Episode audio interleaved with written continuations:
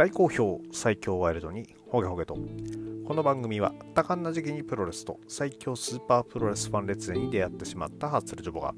長い年月を経ていろいろ悟ったつもりで全く悟れていないプロレスのあれやこれやについて好きに喋ってしまうポッドキャストです。第279回目、えー、こちらですね、えー、全日本プロレス、えー、3.21大田区大会、えこちらのですねレビューを行ってまいりたいと思います。やらないやらない詐欺、えになってしまったことは、えお詫び申し上げますが、えー、ツイッターのね、え、投票機能の方でですね、ま、どうしましょうかなんてやらせていただいたところですね、まあ、え、7割、え、今日の方がですね、まあまあ、やってもいいんじゃないかというようなことをね、おっしゃってくれましたんで、せっかくなんでね、大きい大会、え、振り返りしないのもなんですから、えー、収録させていただこうかなと思っております。えー、ただしですね、えー、大会そのものの感想と、え今の全日本プロレスが起こっていることへの感想というのは、え少し分けて考えたくてですね、え前半戦のレビュー、えそして後半戦のこの大会を受けてっていうお話に切り分けてお話をしたいと思っております。えただですね、え何日か経ちまして、え見えてきたところというのもあったので当初思っていたほどネガティブな発言にはならないんではないかなということでまああんまり、えー、ぐちぐち言うのが嫌いだという方もですね後半もしよろしければねあの聞いていただけると私の思っているお話が伝わるかなということは思います。ではまず、え、前半戦ですね。大会の、えーレビューの方、こちらを行っていきましょう。えー、第1試合、シングルマッチ10分一本勝負、えー、ブラックメンソーレ VS シーバ王子は5分42秒、えーと、運外争点ですかね、これからのエビ固めということで、えー、シーバ王子選手がブラックメンソーレ選手を撃破しております。まあ、あのペルトも持っているシーバ王子選手がですね、えー、ブラックメンソーレ選手を、まあ、ブラックメンソーレ選手もね、あの6人タックのベルトは持っているわけですけれども、こちらを破っております。えー、最後の技、こうくるっと回ってね、やるような形だったんですけれども、えー、今までの、えー、今までマットスプラッシュとかでフィニッシュしてたのかな、うん、そこから、えー、この新技に持ってきて、えちょっと変わってるところ、変わってきたところね、見せつけたような感じです。えただね、第1試合ということもありまして、ブラックメンソーレ選手がふざけずにですね、しっかりと、えビッグマッチの第1試合らしいところをしっかりやっていたところ、えー、そして、えその真面目なブラックメンソーレ選手に芝内選手が真っ向から、えぶつかって、真っ向から勝利を得たっていうのは大きなところなのかなと思っております。えー、王子選手は、えー、順位のタックリーグに、えいい弾みがついたんではないでしょうか。第2試合、えー6人ダックマッチ20分1本勝負、えー、ここでですね、えー、A ブロックの、えー、X が判明するということで、えー、カードは大森隆夫、吉達、永井光也 VS、えー、天山博義、吉江豊、そして A ブロックの X ということだったわけですが、えー、天山選手の、えー、時空が流れ、時空天山がね、流れ終わった後にかかった曲はもちろん小島選手のラッシュ、こちらかかりまして、えー、入ってきたのは小島聡、えー、先日ですね、えー、武藤選手の、えー、引退を機に、えー、ノアから撤退を表明した小島聡選手が、えー、次にの戦場に選んだのは、えー、全日本プロレスのリングでした。まあ、ぶっちゃけカードが出た時点で天山のパートナーということで、えー、みんな分かっていたような気がするんですが、えーとですね、解説の、えー、鍵野さんのね、あの解説が非常に、えー、まさか小島かみたいなこと言ってて、いやいやいやって思わず、ね、突っ込みたくなるような形ではあったんですけれどもね、まあ、本当にこの、えー、発表の仕方、えー、リスペクトがあるのならや、なら、なあるのやら、ないのやら、点点点っていうとこかなと思います。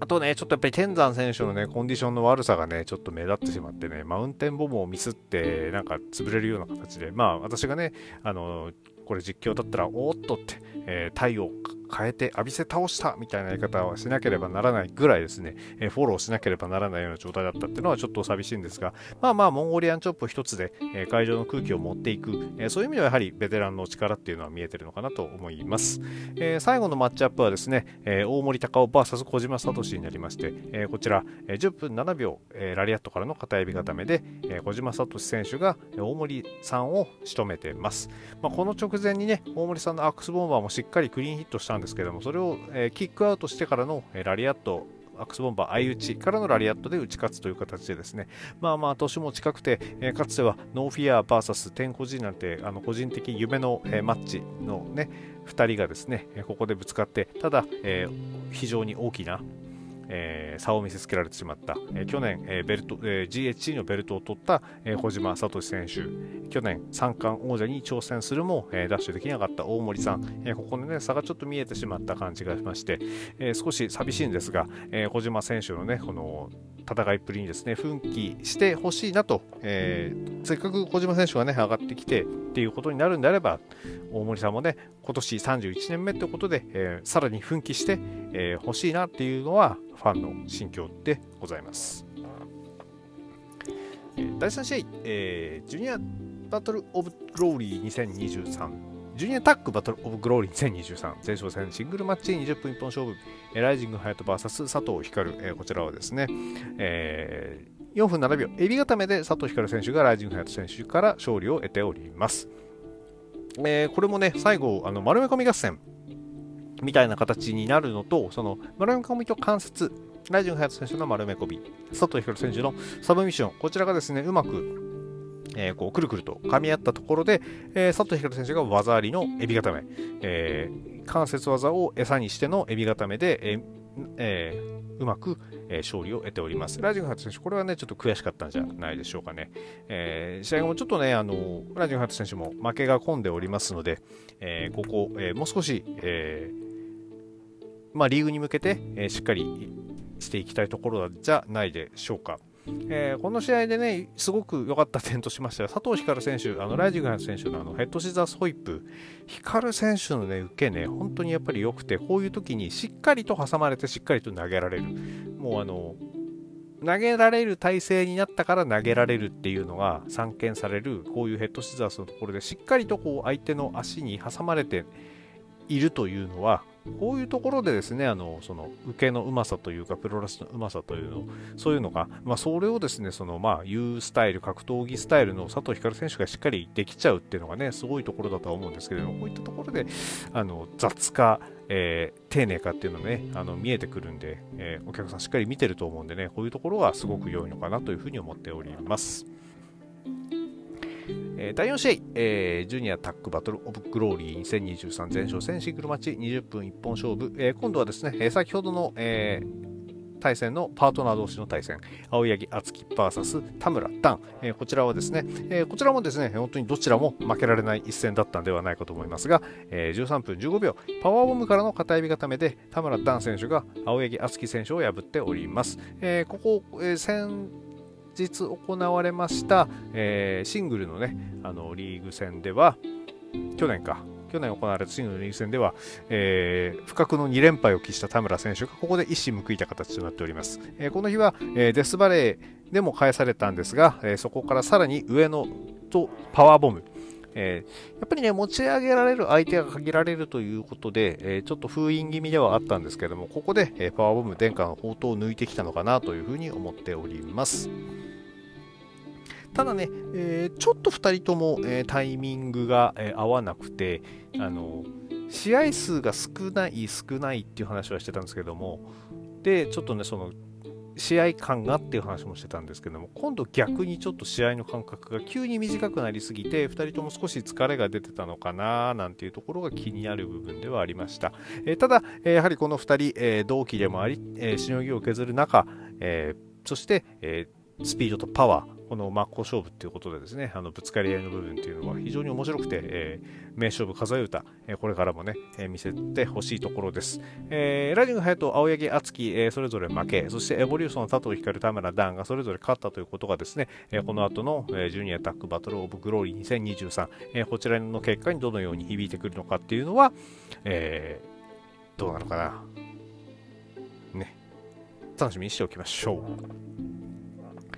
えー、第5試合、えー、タックマッチ30分一本勝負、えー、鈴木みのる、大森北斗 VS 斉藤潤、斉藤麗、こちらはですね、えー、10分33秒、えー、ゴッチ式パイルドライバーの体固めで、えー、鈴木みのる選手が斉藤麗選手を仕留めております。えー、斉藤麗選手もね、あの今、パイルドライバーが必殺技ですので、えー、この鈴木みのるとのパイルドライバー合戦というところに、えー、思いを馳せていたわけですが、えー、あの巨体を、えー、しっかりと持ち上げた、えー、フロントネックロックから、えー、スリーパーに持ち込んで、そしてそこで動くきを止めた後にあの巨体を持ち上げる、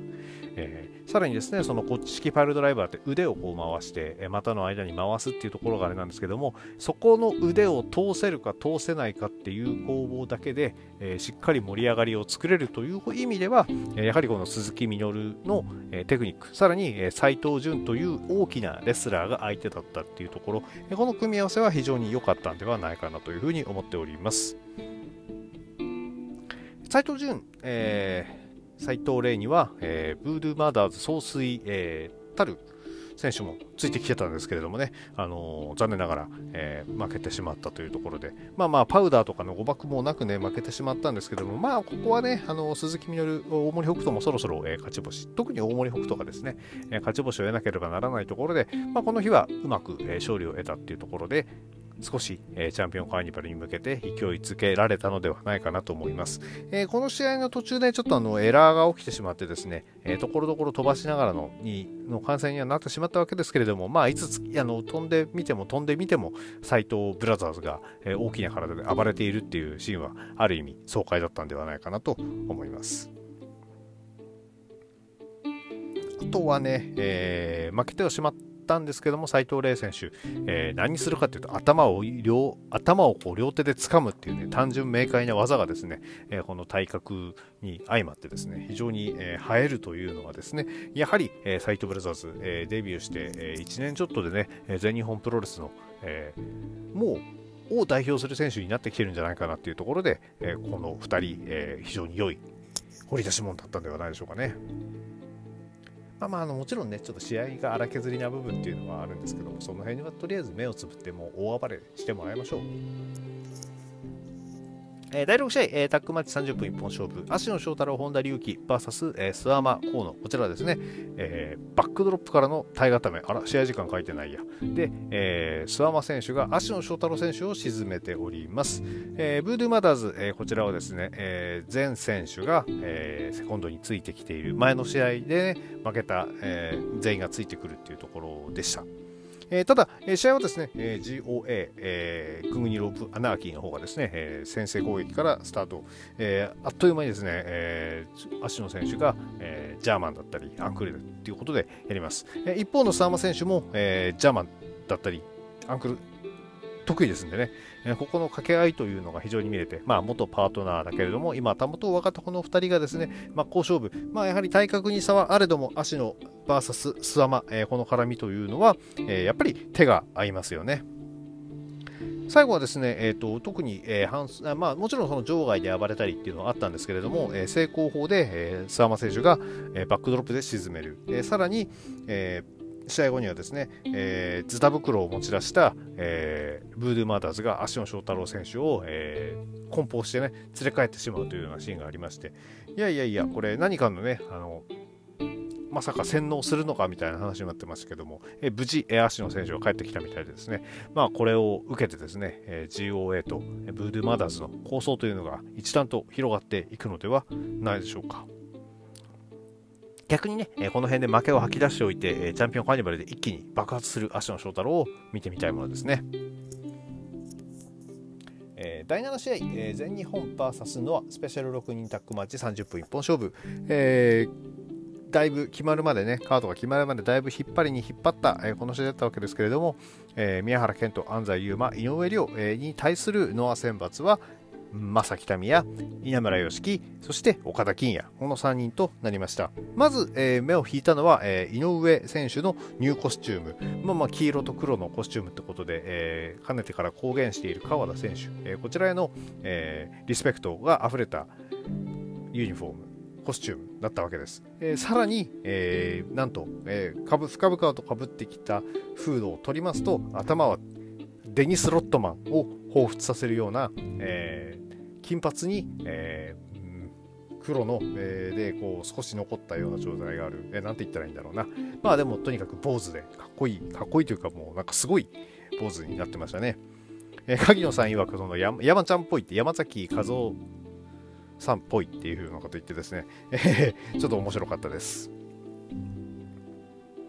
さてさて、えー、この、えー、カード、やはり、え、注目されましたのは宮原健人と正北宮の絡み。えー、解説によりますと,、えーと、同い年だけども宮原健人が3年先輩ということでまあまあ3年先輩相当でかいなっていう気がしますさらに、えー、この、えー、しかもね同い年っていうのがポイントでねあのまあもちろんそのこういう競技ですんであの一日でも早く入門そして一日でも早くデビューした方が先輩になるわけですけれどもやっぱりね年同じでそれやられちゃうとねいろいろ難しい部分もあるんじゃないかなっていうふうに思ってですねあのまさ北宮選手の心中、えー、お察しいたしますというところかなと思います。えー、宮原健人、えー、負けず嫌いな部分かなり出ておりましたね。えーと、岡田選手の蹴りに対して、えー、ワンカウントも取らせないなんていう、もうなかなかこれもひどいなって思いつつ、えー、宮原健人らしさっていうのがしっかり出ておりました。えー、さらに、えー、その、え岡田金也選手に対しては、え場外戦の洗礼を、え浴びせようとするわけですが、えー、その剣と追う北宮選手、えー、さらに、えー、場外では、え稲村選手と安西選手もバチバチ、まあ、ここね、あの稲村選手、えまあ、まあデビューしてだいぶ経ってはいるというものの、え全日、え1の、え若手、え安西選手とのぶつかり合いによってですね、えさらに、え高みが見えてくるんじゃないかなというところで、え期待したい。このこの2人の、ね、戦い今後もにも期待していきたいなと思っております。宮原健人 VS、えー、北宮の、えー、絡みに話を戻しますと、あの宮原選手のね、あの健人のいつもの、えー、コンビネーション、えー、ロープに振られそうになったところを振り返、えー、振り振ったところを振り返されてからのテイクドロップキックからの側面へのドロップキックがあるわけですけども、このコンボに対して、えー、北宮選手、仁王出し、そしてものすごいエルボーでぶっ飛ばすというですね、これまあ見ている、なんだかんだ言いつつ、えー、宮原健人のことを分かりつつ、えー、その宮原健人の攻撃が効かないところをアピールするっていう、これはもう非常にいいですね。えー、さらに、えー、ケントケントはケントはケントですね、相手を思いっきり倒すビッグブーツ。一方の北宮選手は、えー、先日の、えー、タック選手権でも見せておりました、えー、膝砕き。えー、こちらをね、あの、繰り出します。いや、これもね、非常に良かった。えー、あの、両膝をマットに叩きつけるだけの技であるんですけれども、えーと、思いっきり勢いをつけることによって非常に見栄えが良くなる。うん、良かったな。こういった、え、技からですね、こう、韓国固めに持っていくというところなんですけれども、単純でありながら、えー、威力が伝わりやすい技っていうのは非常に、えー、見ていて面白いですね。安西選手と、えー、稲村選手の絡みというのも、えー、もう一回またあったんですけども、ここも非常にポイントでですね、えー、安西選手、えスープレックスが得意でですね、スロイダーとかでポンポン相手を投げるわけですが、え稲村選手が投げることができないというシチュエーションがありました。これはでもね、あの本当に稲村選手の腰が重いので、投げれなくても仕方ないっていうところでね、えその後さらにね、ダブルアームスープレックスも、え投げることができなかったっていうところで、稲村選手の規格外な様子っていうのが非常に見えました。ただその後ね、あのチームメイトの力を得てですね、えー、フロントスープレックス、スロイダーでね、あの投げ切った、えー、安西選手、えー、こういう絵を描けるっていうのは非常に、えいいんではないかなと思います。さらにこの日はね、えー、またジャンピング2も繰り出しておりまして、いや本当に使い出してわずか2試合目ですが、えー、もうジャンピング2の日本でも有数の使い手として、えー、認識しても良いのではないでしょうか。最後はですね、えー、稲村選手が、えー、井上選手を捕まえまして、えー、無双こちら、えー、井上選手、ね、ジュニアヘビー級なんで、ものすごい高い高さからですね、叩きつけられまして終わっており、試合は、えー、17分41秒で終わっております。えー、こちらもですね、あの、なかなか無双そのものをですね見る機会というのは結構少なかったと思うんですけれども、え、前日のリングで、え、これを繰り出したことっていうのは、え、意味があるのではないかと勝手に思っておりますが大盤振る舞いしてくれたんじゃないでしょうかね。試合後は宮原健人がマイクを取りまして、え北宮選手に先輩ずらし悪かったなと。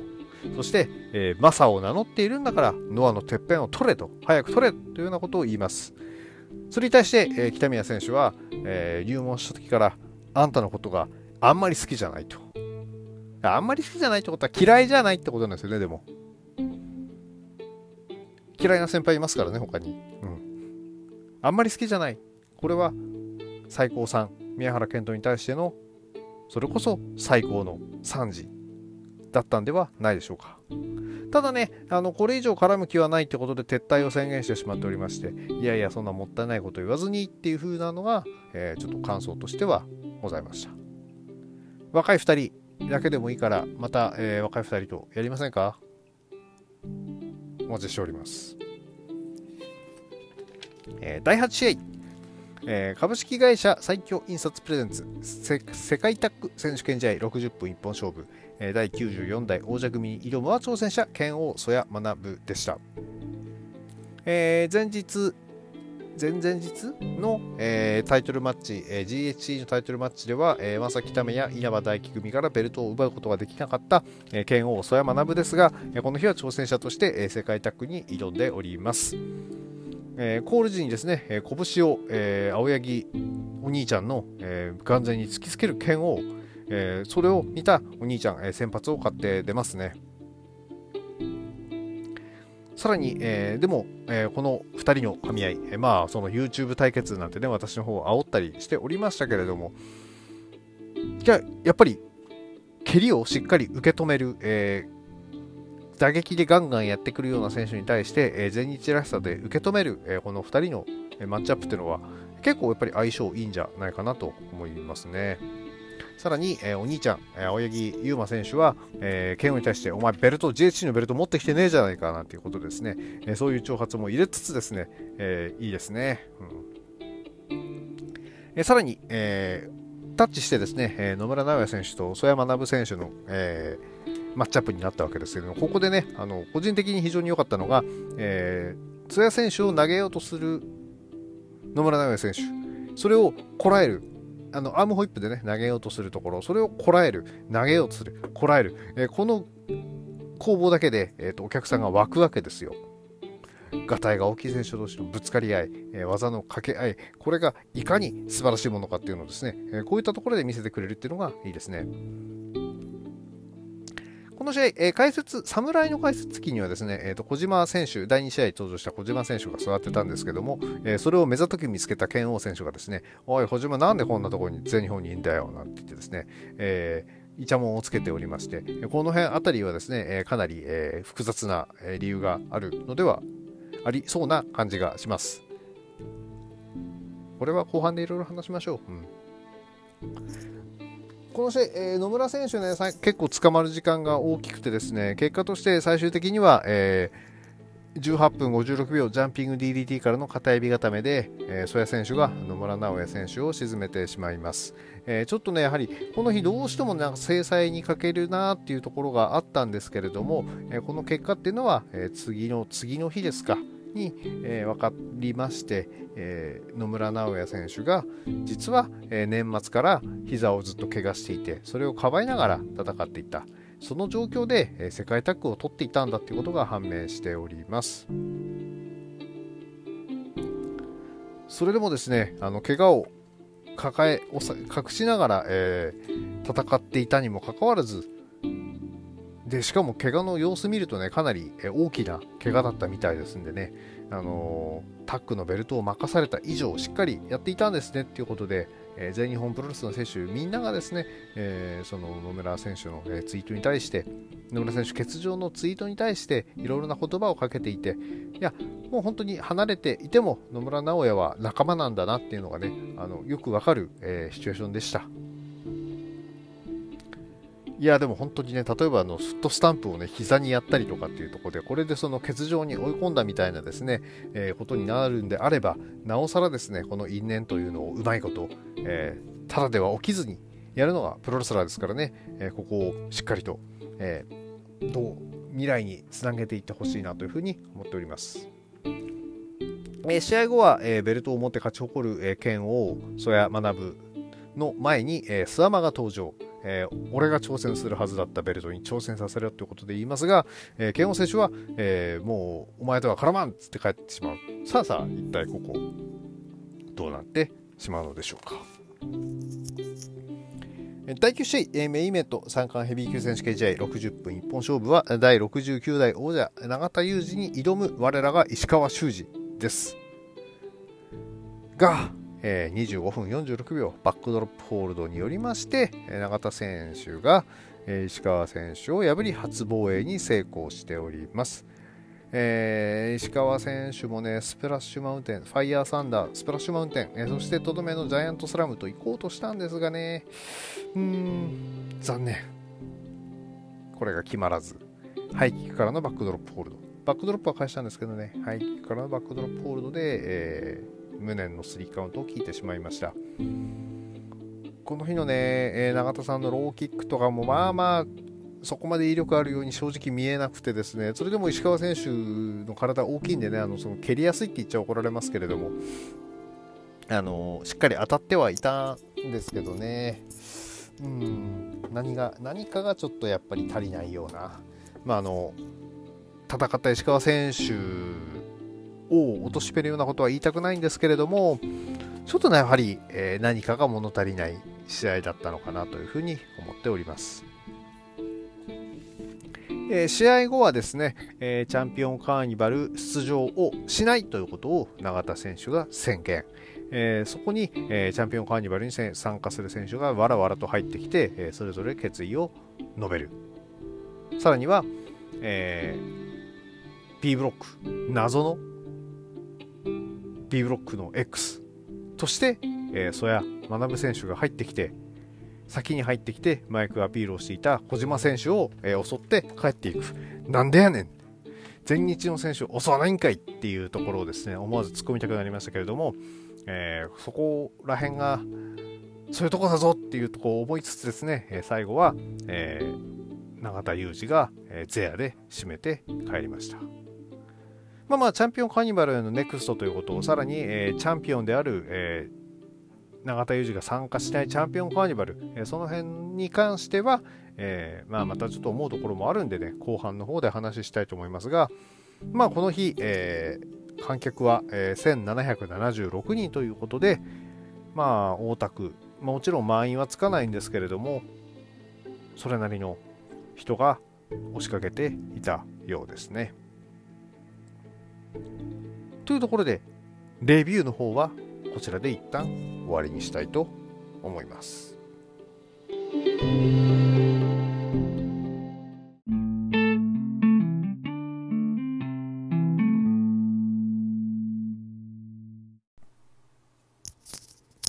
さてさて、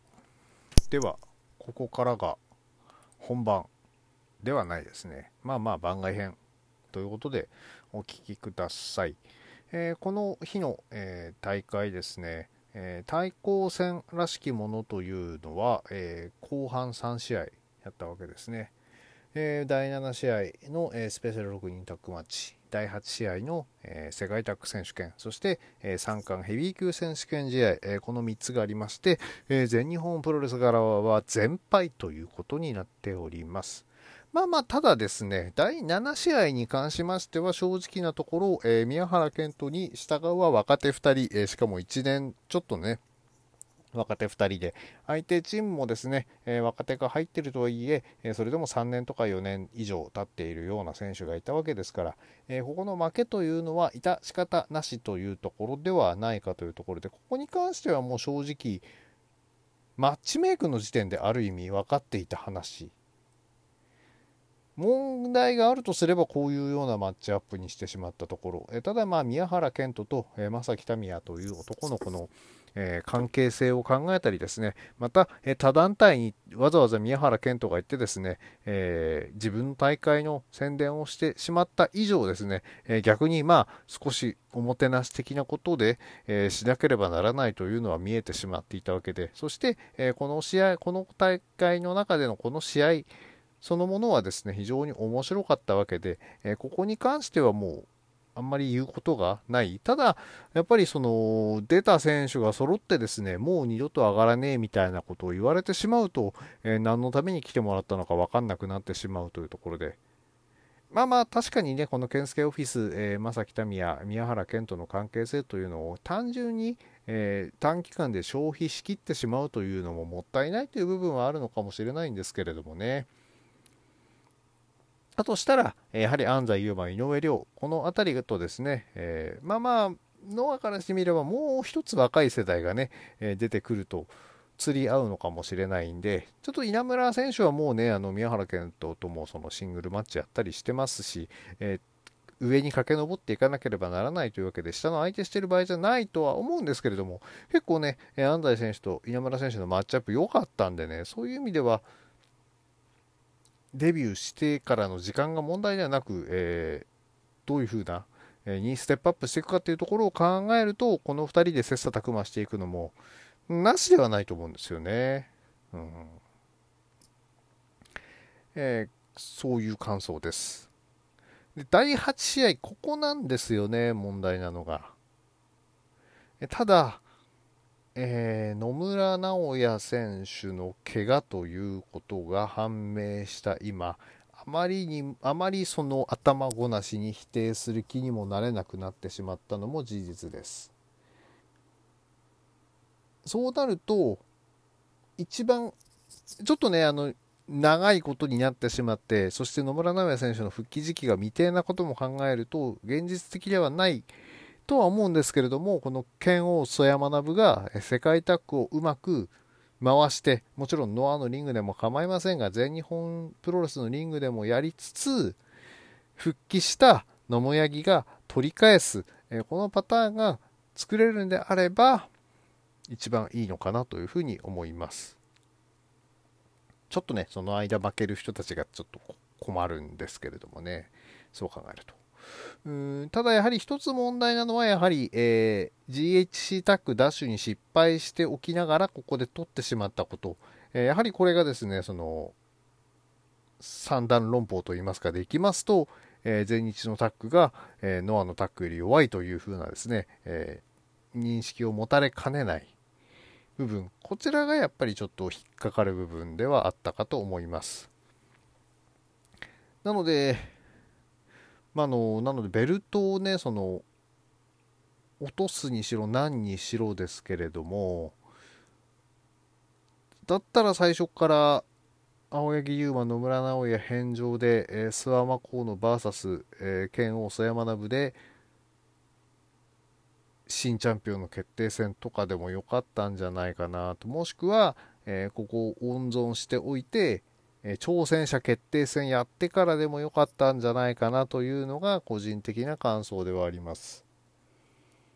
ただ、え、繰り返しになっちゃいますけども野村直哉選手がそのもうこれ以上持ち続けることができないことが分かった上でこのタイトルマッチに挑んだんであればそしてあれほどのね、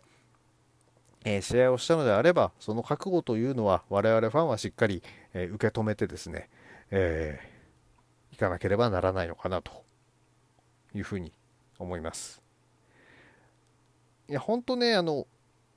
この怪我が判明する前まではですよ、もうこんなこと言おうと思ってました。野村直哉を上げるためにジェイク・リーが秒殺されてあんなことになったのに、ここでさらに野村直哉が負けて、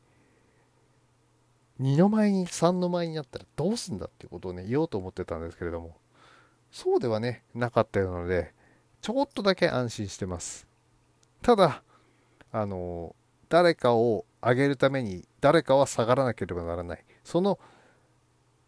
下がるのは仕方ないとはいえ、上がる相手を間違えないようにしてほしいなというのが、やはり、えー、私の大きな思いです。そして、えー、メインイベント、ここですよね、問題は。えー、ただですね、まあ、これもですね、あのすごく政治的な話をしてしまうと、監修この日が1776人じゃないですか、さっき本編でも言いましたけれども。で、永田裕二、あの記者会見で何言ったか覚えてます？祝賀会を13回か14回やったっつってるんですね。これ例えばですよ、1回の祝賀会でチケットを20枚さばいたとしたら、もうそれだけで260から280枚チケットを1人でさばいてるわけですよ。そりゃあ、ねえ、確かにっていうような嫌な思いも出てしまうわけですよね。ただそれによって新しく来たファンがじゃあ永田裕二が去った後に残るかっていうことを考えてほしい。そこなんですよね。で、永田裕二が手売りするチケットだったら別に三冠チャンピオンじゃなくてさ、例えば、田村団と組んで、アジアタックとか、そっち任せといきゃいいんじゃないのって気しません？はっきり言って。で、アジアの、今アジアだった大田、大仁田とか、吉達にあの、そのシックスメンのベルトでも任しときゃいいんですよ。そっち絡んでりゃいいと思いません？何も司法を渡して、メインで対戦相手がすごく頑張る試合やってまで永田裕二をチャンピオンに置いとく必要があるのかっていうのが正直な感想です。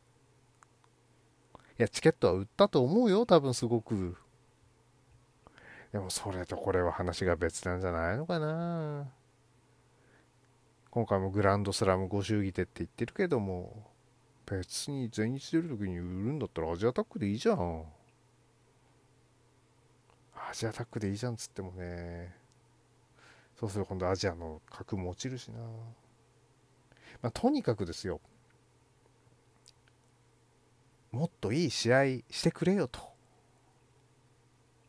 そこにつきますね。その点ね、あの今回、えー、チャンピオンカーニバル参戦が決まった、えー、小島聡選手に関しては、え、ノアのリングで去年ね、あの素晴らしい、え試合っぷりを見せ続けてたわけで、あの前日に来て急に、え、それがなくなるってことだけはぜひなくそれがねあのないようにしてもらいたいと思いますがそういう意味ではあのその約束された交渉部っていうのが、え、かあのその A ブロックの方で、え、見られるところっていうのは面白いんじゃないかなと思います。まあ、あんまりね、他団体の選手が大暴れするのを見てて楽しいわけではないですけれども、それでも試合内容がしっかりしていれば、受け入れられるで、ね、一方のノアファンからしてみれば、おお、試合内容もいいし、えー、ね、すごくもう受け入れ体制できてるよっていうところで突然いなくなられてしまった